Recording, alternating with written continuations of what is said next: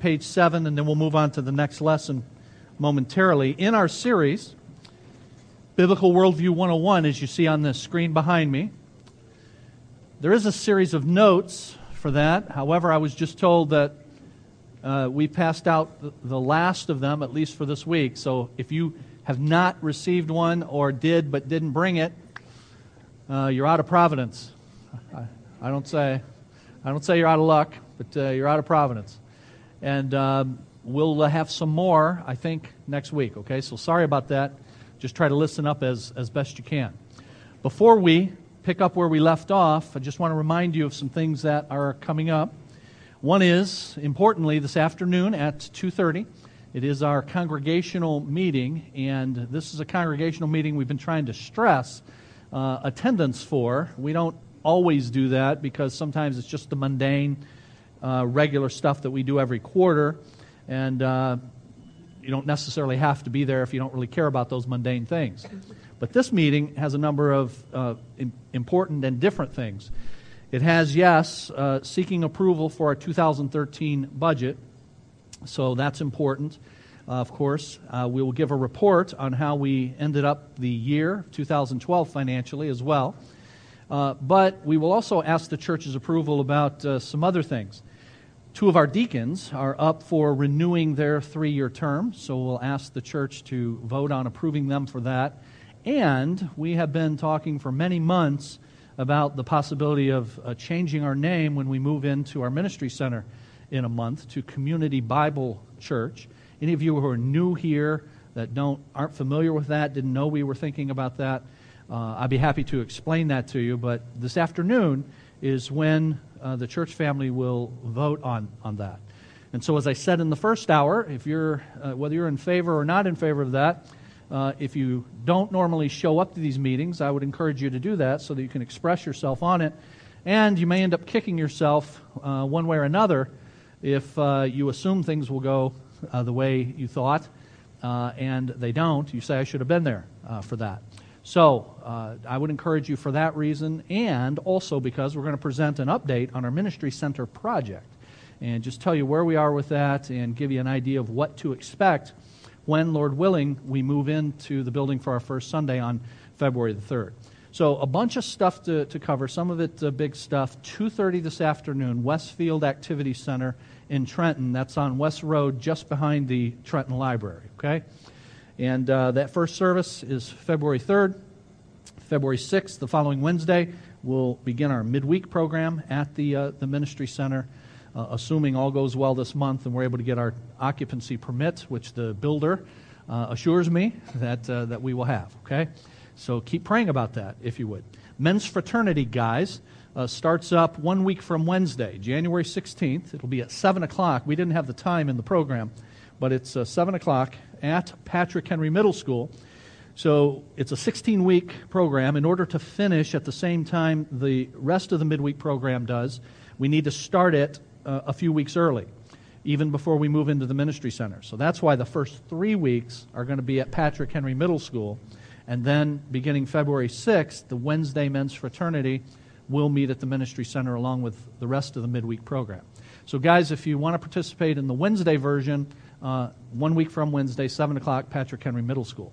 There's the Friday version as well. For people who can't make it uh, on Wednesday, Friday morning uh, at 6 a.m., uh, the same thing that's covered on Wednesday is covered on Friday, uh, 6 a.m. at the Allen Park Community Center. And that Friday meeting will remain at the Allen Park Community Center throughout the entire 16 weeks. Okay, so the Wednesday evening and the Friday morning, and you're welcome to go to either one you, you want. All right, page number seven. In your notes on Biblical Worldview uh, 101.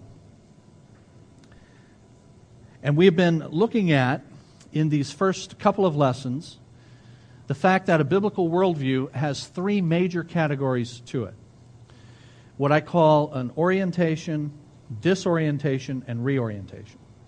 That if you wanted to fit all of life into uh, under uh, appropriate categories, those three categories would cover everything orientation, disorientation, reorientation. Orientation is really about creation. and who God is and what He expects from us. And we have been looking at the fact that God is the Creator and the implications of that for us so that we get an idea of how having a biblical lens, having a biblical view of the world, affects the way we, we see things. And so that's what pages 6 and 7 have been about. Here are some implications, footnotes of creation, that lesson is called. So, orientation, that is creation, who God is, and what He expects from us. But then we're going to see today there is the second category of a biblical worldview, and that is disorientation. That God's perspective on the world, and thus the one we should adopt, uh, also sees the fact that the world is not as it was originally designed that there is something wrong with the world and something major wrong with the world. And the Bible defines that something as sin, and it is sometimes called the fall, and that creates a disorientation. What God told the first man and woman about himself and about themselves and about his purpose was very clear to them, but it became unclear as a result of sin. And so it becomes distorted and disorientation sets in. And we live, ever since Genesis chapter 3 and the entrance of sin into God's world, in the disorientation caused by the entrance of sin or what is called the fall. And there are a bunch, a ton of implications to that. Now, if a biblical worldview is left at that, pretty miserable. You're left with dog eat dog, survival of the fittest. Let's see who makes it out alive, and all of that and uh, uh, make up your own make up your own rules. And we live in a culture that is increasingly adopting that kind of a mindset, kind of nihilistic. Nothing matters. All of life is empty and meaningless. And as a result of that, people live that way because ideas have consequences. And so you live in a world that, yes, has the vestiges of orientation and creation and beauty and purpose. But if you don't have new lenses through which to see it, it is overridden by the disorientation and distortion of sin. And that's the way the vast majority of the world lives. And if God leaves us there, we are miserable indeed.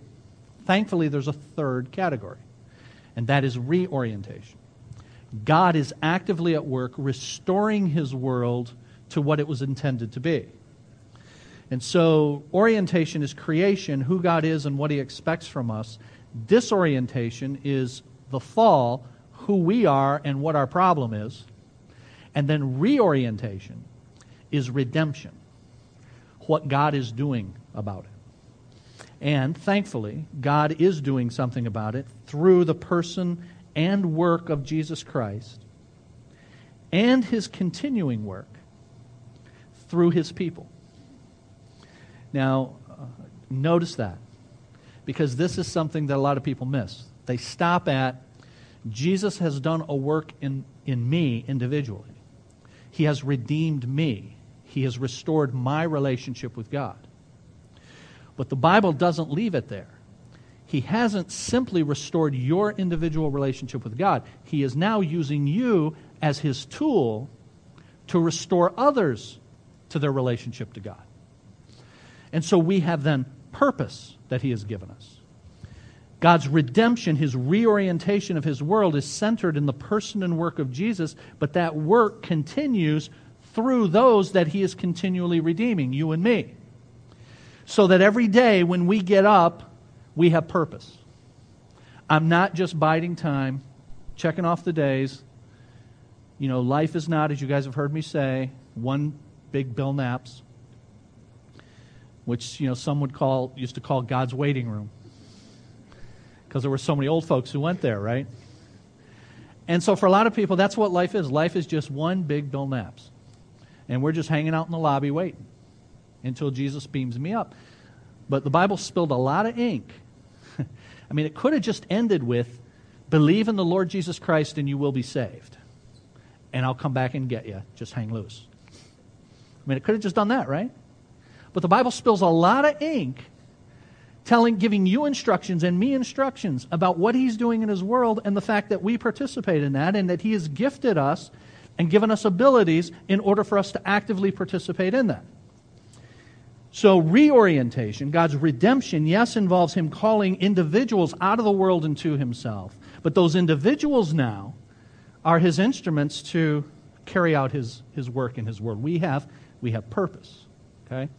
So, that, everything, everything fits under those categories creation, fall, redemption, orientation, disorientation, reorientation. And I keep hammering that because if you will just get a solid grasp on those and then begin to practice looking at the implicate, seeing the implications of those, and then fitting in what you hear and what you are propositioned by, by the news media and, uh, and by what you read, and the various isms that compete for our belief and our allegiance, if you will fit all of that into these categories, you will begin to practice looking at life through the lens of a biblical worldview.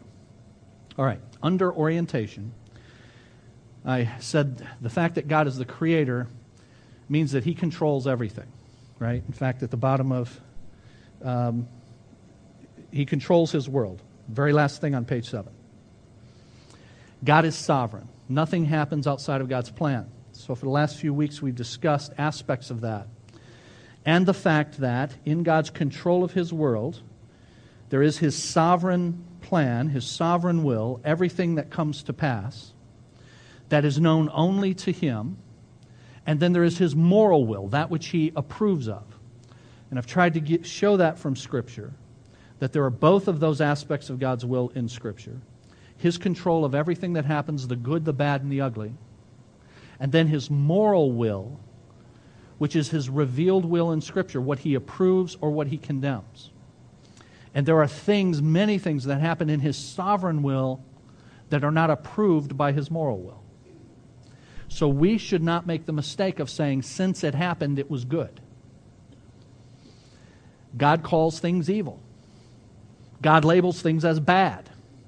I, God, take no pleasure in the death of the wicked.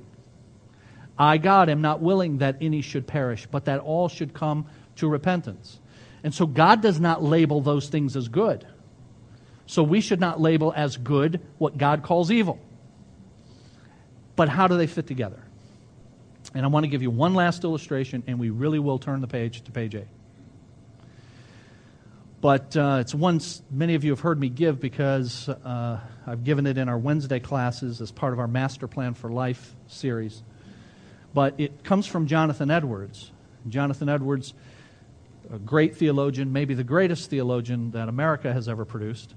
And uh, Jonathan Edwards said that God's sovereign will and his moral will can be illustrated this way that God has the ability to see every event through two lenses. He has a narrow lens and he has the broadest possible lens. And God and God alone has the ability to see every event through both of them. So God can look at an event in isolation, the narrow lens. Someone dies, an unbeliever dies, and goes to a Christless eternity. And he can say, I take no pleasure in that. God can look at an isolated, uh, discrete event like the Babylonians attacking Israel, and he can say, That's evil. You have evil designs, and what you're doing and what is motivating you is evil. So he looks at the event through the narrow lens and he then can describe it good or bad, evil or, or not. And so he does that throughout Scripture. But then God alone has the ability to look at every event through the widest possible lens. And God sees how that discrete event, good, bad, or ugly, fits into everything else and all of the connections that are going to come out of that thing. And he knows what effect that is going to have on the dominoes that fall after it, which will ultimately accomplish his good purpose. So this is how the Bible can say in Romans 8:28 that God is working all things together for good. It doesn't say all things are good. God is working all things together for good, even though many of those things are really lousy. And they've all involved death, and they involve sickness, and they involve sin, and they involve. But God is working all things ultimately together for good, and He is able to see all things in light of that ultimate good that He is producing. Now, Romans 8:28 says God is working all things. And unlike what many of us grew up memorizing from the King James, that all things work together for good. And that's a big difference. It actually says God is working all things. Not all things work together for good. Because, see, things don't just work, they don't work by themselves. Somebody actively works things. God works things. And he works the things, all of them, even those things that he sees through the narrow lens that he labels as evil, sinful, not good. He, in his sovereign plan, is working all of those things together for ultimate good. So God sees through the narrow lens. We see only the narrow lens. That's our problem, right? We see only this thing. And it is very difficult for us to see what comes out of this thing.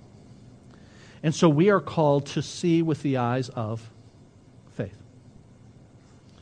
God has said, I am working even those bad things together for good. Do you believe that? Do you have faith that that's true? Even though you can't see precisely what's going to happen out of that. And we're challenged with that all the time. Life in a fallen world, bad stuff happens. I get out my narrow lens. I say, this is uncomfortable, this is bad, this is suffering. There can be no good. And indeed, the thing itself is not good. You being laid up in the hospital is not good.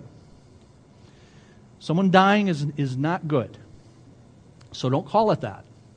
But you can say, despite the fact that it is not good, God is working in and through all things for ultimate good, His glory, and the good of His, his people. So that's how I try to look at life, my life, things that happen in my life and how I try to counsel people to look at it as well. And I think it's consistent with the overall uh, teaching of Scripture about God's sovereign plan, His sovereign will, and His moral revealed will. All right, page 8. So there's orientation, that is creation, who God is and what He expects from us. And then section 2 now at the top of page 8, disorientation.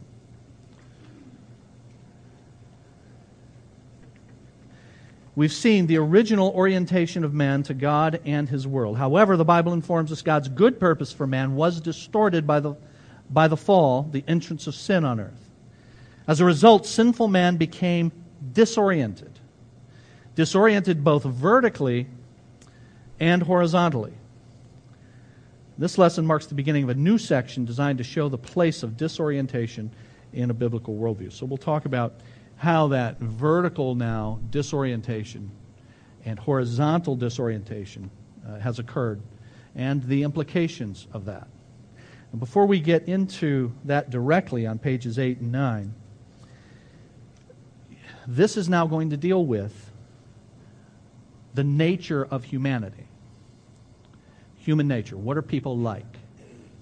Because we, of course, all live post fall post sin, after sin. We all live after Genesis 3. So you only had two people, two humans, who had the pleasure of living prior to sin.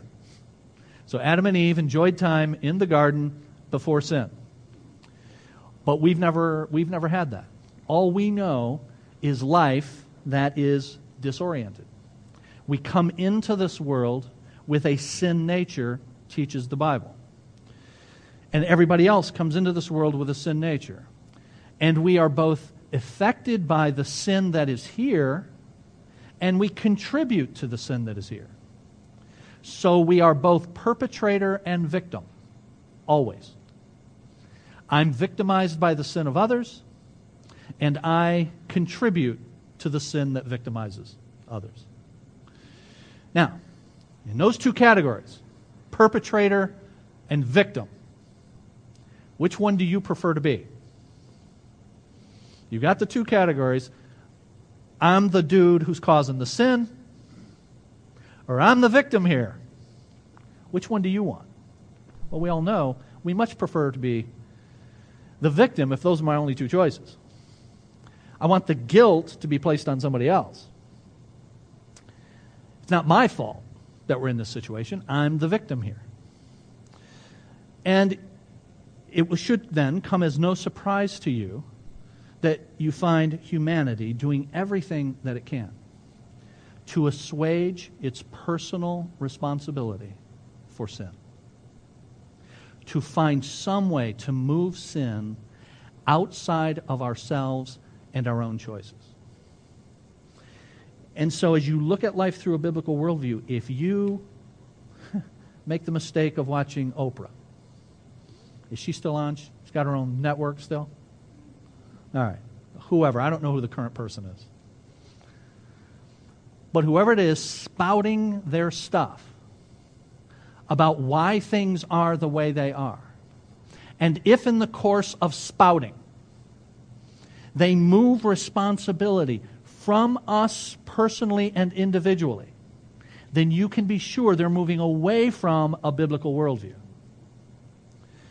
You can also be sure that everybody wants to do that, including me.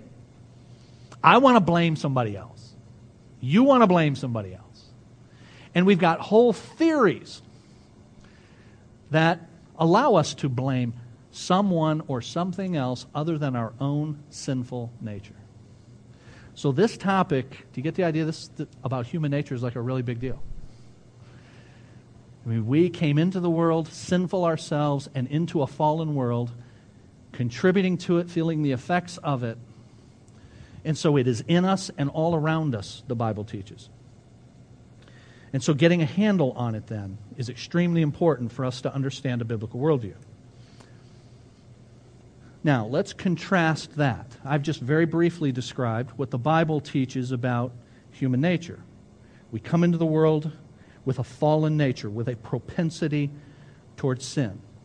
And that's why we sin without being taught to sin, because it comes natural to us. You don't have to be taught to sin. None of you had to be taught to sin. You just can do it. And you've got kids who can do that. Now, this is not a parenting class, but when I teach parenting, I try to make sure that parents understand I know your child is the cutest child that has ever lived. I know that. Every, every parent's child is the cutest child, is a prodigy of some sort. They've got talents you wouldn't believe. They've got, you know, grandparents. Holy cow. Right? I got some pictures if you've got an hour and a half. These are my grand, these are the greatest grandkids. And, it's, and, and the Bible says children are a, a, a heritage from the Lord, a blessing from the Lord. Thank God for them and for grandchildren. But they are still sinners. And that little cute prodigy will manipulate you to high heaven if you let him or her. And when I see these young parents letting that happen, look out, baby. We've got, we've got this cute, smart kid who is learning to manipulate, and you're now going to unleash that cute, smart manipulator on the rest of the world. So understand, we are all born that way, and that includes your kid and my kid. But some people don't believe that. They don't believe that we come into this world with a fallen, sinful nature, right? I say some people don't believe that. The truth is, most people don't believe that. We either have, for most people, we either have a good nature or we have a blank slate. But we are not predisposed towards sin, says the, the world. Under whatever ism it is, we are either good or we're neutral, but whatever the case, we're not bad. I mean, part of the reason we can't be bad, we can't, you cannot say everybody's bad. Here's why. Because that would mean I'm bad. And what are we going to do with that? I mean, we know I'm not evil. And so I've got to find some way to exonerate myself. It's either neutral or it's positively good. The Bible teaches that we are negatively disposed toward sin by nature. Now,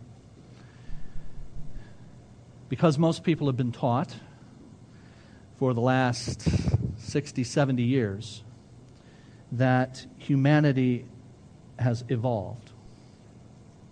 And because biological evolution has also given way to social evolution. You guys familiar with the phrase social Darwinism?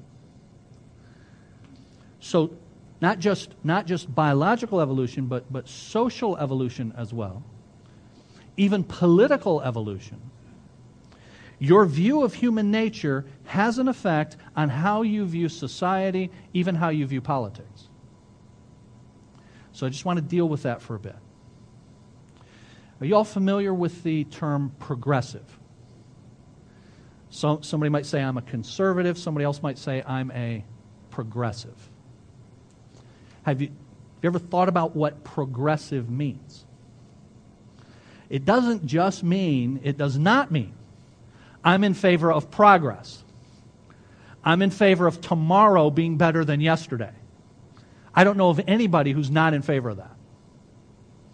So, progressive does not just mean I'm in favor of progress. Progressive is a, progressivism is a whole philosophy predicated on the idea that human nature is progressing. That's the important. It's not just stuff is progressing, people are progressing. Human nature is becoming better. Ah. Well, is that true biblically? Is this generation naturally better than the generation or the, the uh, millennia before?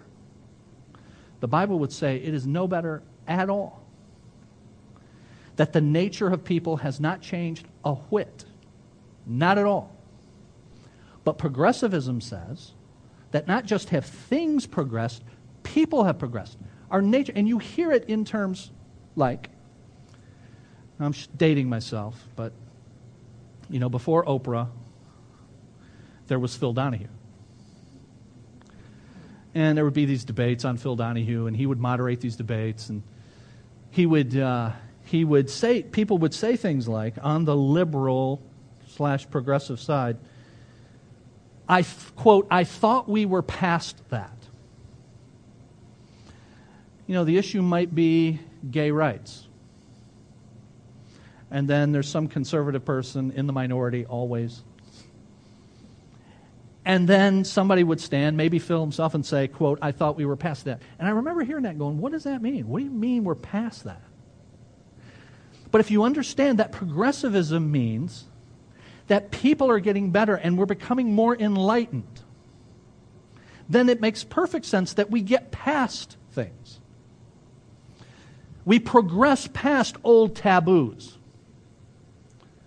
old taboos that are found in the Bible. So, what you read in the Old Testament is of marginal help because they were in a different era and they were not as enlightened as we are. And you hear people say this kind of thing. I mean, they still want to be Christian, but, you know, that was written millennia ago, and we have progressed since then. Or even the New Testament. The New Testament teaches very unpopular things, right?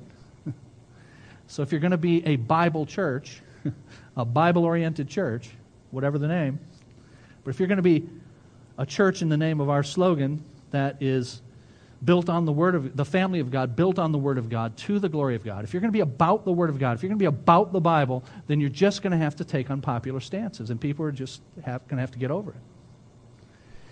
And it's unpopular to say that the Bible teaches such a thing as male headship, for instance. Would I be correct that that's an unpopular thing to say? But the fact is, the Bible teaches that. Now, I don't have time to talk about all the nuances to that, and it doesn't mean inferiority, superiority, superiority. And if you've been here long enough, you know that, and you've heard me say that. But the fact is, the Bible teaches that.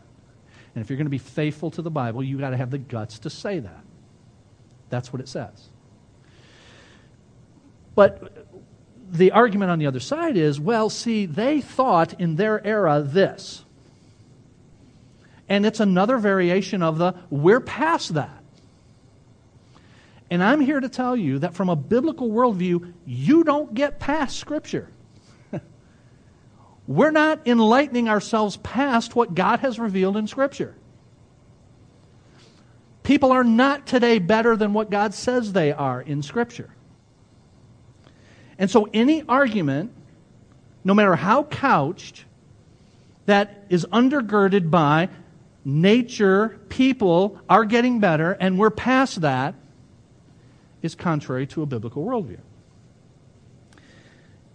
Two things in the Bible have not changed from the Old Testament to the New Testament, and that is God and people. And neither of those has changed. And people have not progressed morally and spiritually, contrary to the progressivism and the progressive philosophy. Now, this is why, and, and I, am not trying to wax political, I'm just giving you illustrations so that you can fit things in. Um, does anybody know the slogan of MSNBC?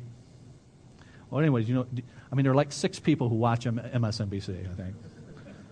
But if you're one of them, MSNBC would be progressive. You know what the slogan is? Lean forward. Do you know why? Because it's progressive. It's not just being in favor of progress, it is progressivism. Do you know what the I, am I correct me if I'm wrong? I think the slogan of the Obama campaign, I think it was just one word: forward. Now again, we're all in favor of progress. We all want things to be better tomorrow than they than they were yesterday. But progressivism is much bigger than that. Things are getting better. Not just things are getting better, people are getting better. So when I was in college and thought, I had modest goals, I want to be president. Now, president, governor will do. If not governor, senator will be fine. But I was pursuing my first couple years political science. So I'm taking all these political science classes, and you've heard me say that one of the classes that I took was a full semester on Marxism, taught by a Marxist.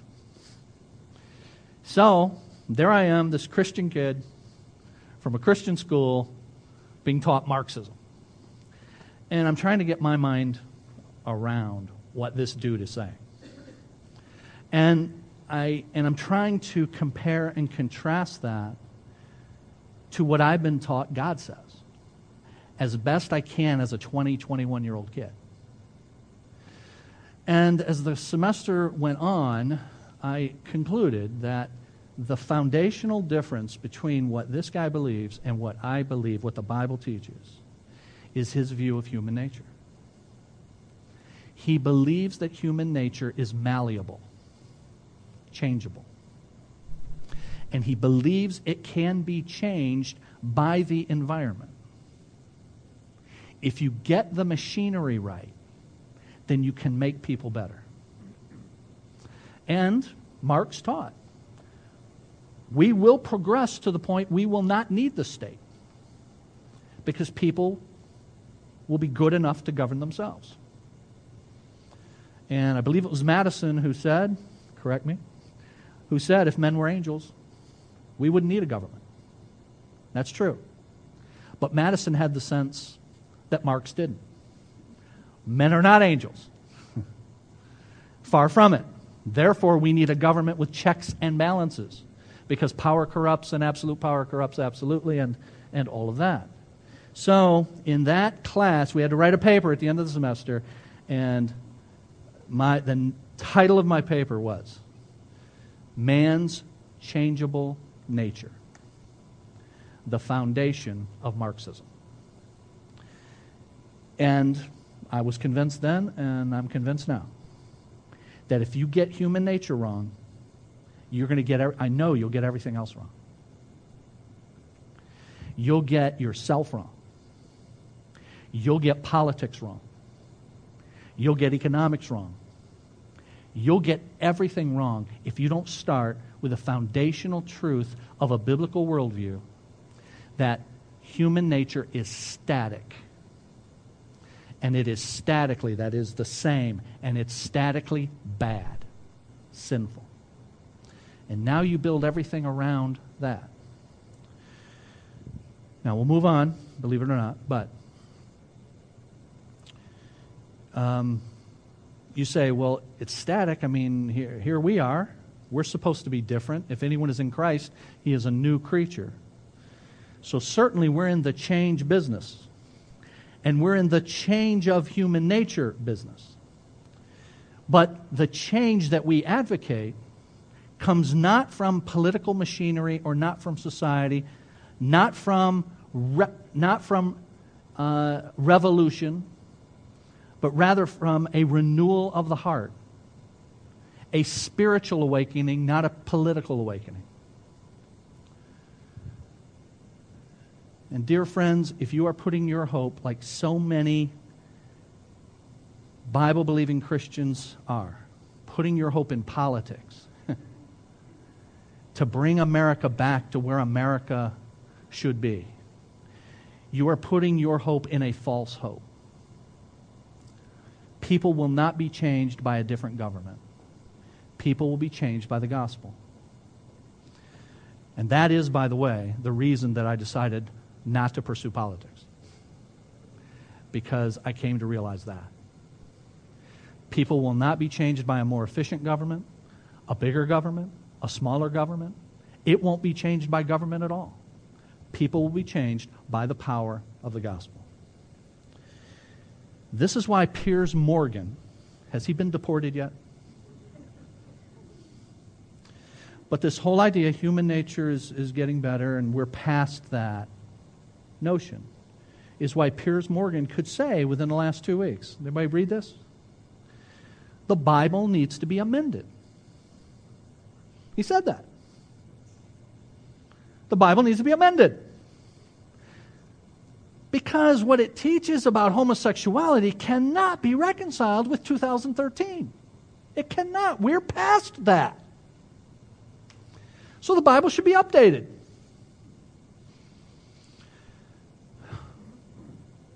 Now, I appreciate Piers Morgan's honesty. Because the truth is, there are many, many people who abuse the Bible who are trying to update the Bible, amend it, under the name of church and Christianity. So let's just call it what it is. We're rewriting the Bible the way we think it ought to be in today's terms. And God will have none of it. So we have not Piers Morgan or church man or woman moved past, moved past the Bible. So, page 8. The Bible teaches paradise lost, but as we'll see under reorientation later, paradise regained as well.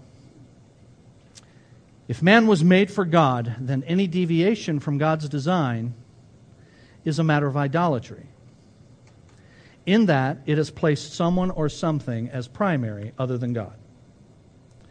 So that's a loaded sentence, but just if it's true that what we said in the first couple lessons is accurate, that God's the creator, that the creator has purpose, and man exists for God's purpose, then if all of that is true, then any deviation from that is a replacement and any replacement for God is by definition what?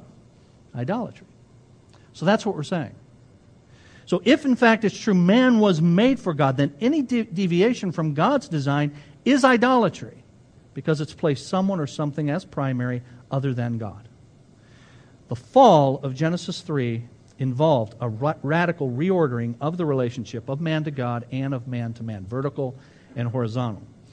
Now, notice I say the fall, and the fall is in quotation marks. You guys see that?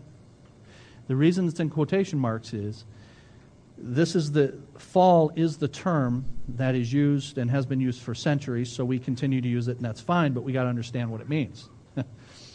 if I walk out of here and I trip and fall, then that's an accident. I just stumbled upon something bad. But when we say the fall, we're not talking about somebody just stumbling upon something by accident and it had bad consequences. The fall was very deliberate, intentional, rebellion, violation of the orientation that God had given to the man and the woman. So do not ever have the mistaken idea that the fall is something accidental that just didn't work out. Quite deliberate, intentional, and the man, the woman, and the little men and women that would come after them now in their image have the feel the effects. And what are those effects? Vertical and horizontal. The most important of these is vertical. Man to God. Genesis 3 says, after the disobedience of eating of the prohibited fruit, the man and his wife heard the sound of the Lord God as he was walking in the garden in the cool of the day. And they hid from the Lord God among the trees of the garden. Now, let me just stop. You know, as you read these opening passages of the Bible, this is setting the foundation for the entire rest of the story. And when you read these things, just try to read them slowly and carefully. You know, they hear the sound of the Lord God walking in the garden in the cool of the day. I mean, how do they know it's the Lord God? I mean, apparently they had had enough time to be trained to know that, that God would commune with them, that God would fellowship with them, that God would even condescend to, apparently, take on a pre incarnate form.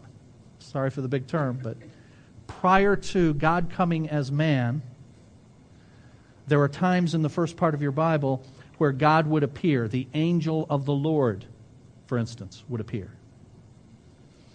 And the angel of the Lord is referred to as God. So God is condescending for the sake of people from time to time to commune with them. And apparently, God did that so that they heard the sound of the Lord God walking. They knew that. They hear that now. They've heard it before, apparently. But now they hear it, and you, and you read these words. They hid from the Lord God among the trees of the garden. They hid. And you should just feel pain as you read that. People who were made by God and for God are now hiding from God.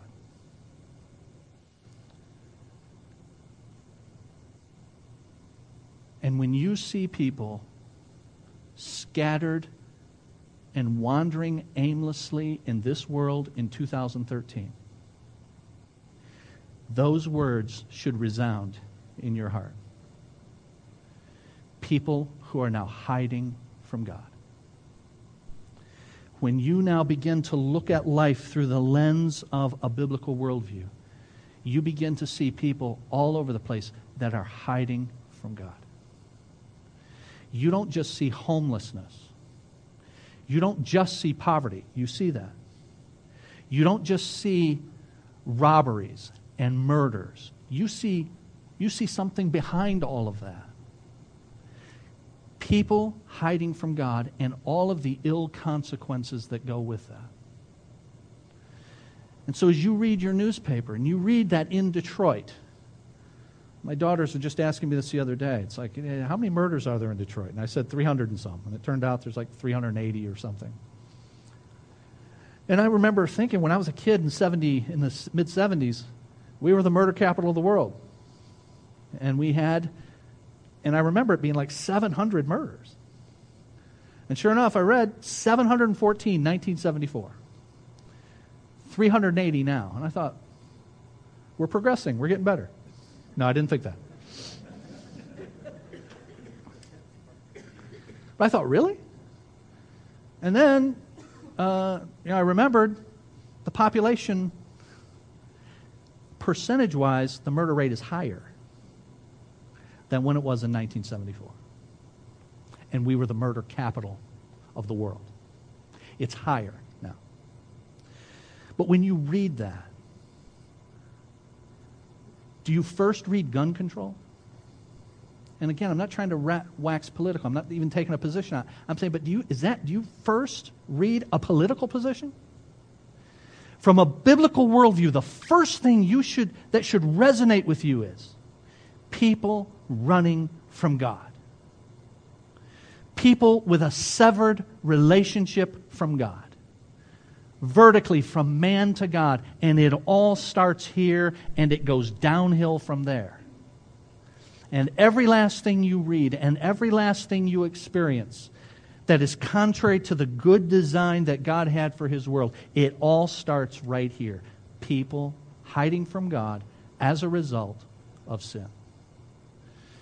Now we're going to pray and quit. But do you see, friends, the problem is much, much deeper than Republican or Democrat? So give it up. I mean, just give it up that politics is going to save us. It ain't going to happen. The problem is much deeper, and it goes to man's spiritual relationship with God. We're going to see the consequences of that and the consequences for our relationship with each other and for the fallenness that we now experience, the environmental effect as well, next week. Okay? Let's pray. Thank you, Father for giving us eyes to see, and ears to hear, and hearts that desire to know your truth, to know your perspective on life. Lord, I constantly need the spectacles that I have on to be repaired, to be cleaned, because they become foggy and dis- and my vision becomes distorted because of sin around me and in me. And so I need the clarity of your word. I need the chiding of your spirit. And each of my brothers and sisters here needs that very same thing every day, renewed day by day by the Spirit of God, applying the truth of the Word of God to our hearts so that we see ourselves and we see you and we see your world clearly. That's what we want to do in these coming weeks. We thank you for what we've been able to look at, and we ask your blessing in the weeks ahead. Go with us this week and help us to put into practice what we've discussed. Help us to read a magazine, uh, something online, the newspaper, have a conversation, but have us help us, Lord, to filter that now through the lens of the worldview that you provide, that sees, that alone sees life accurately. Help us to be able to internalize that. Help us to be able to communicate that to others. Grant us safety. Till next Lord's Day, we pray in the name of Jesus. Amen.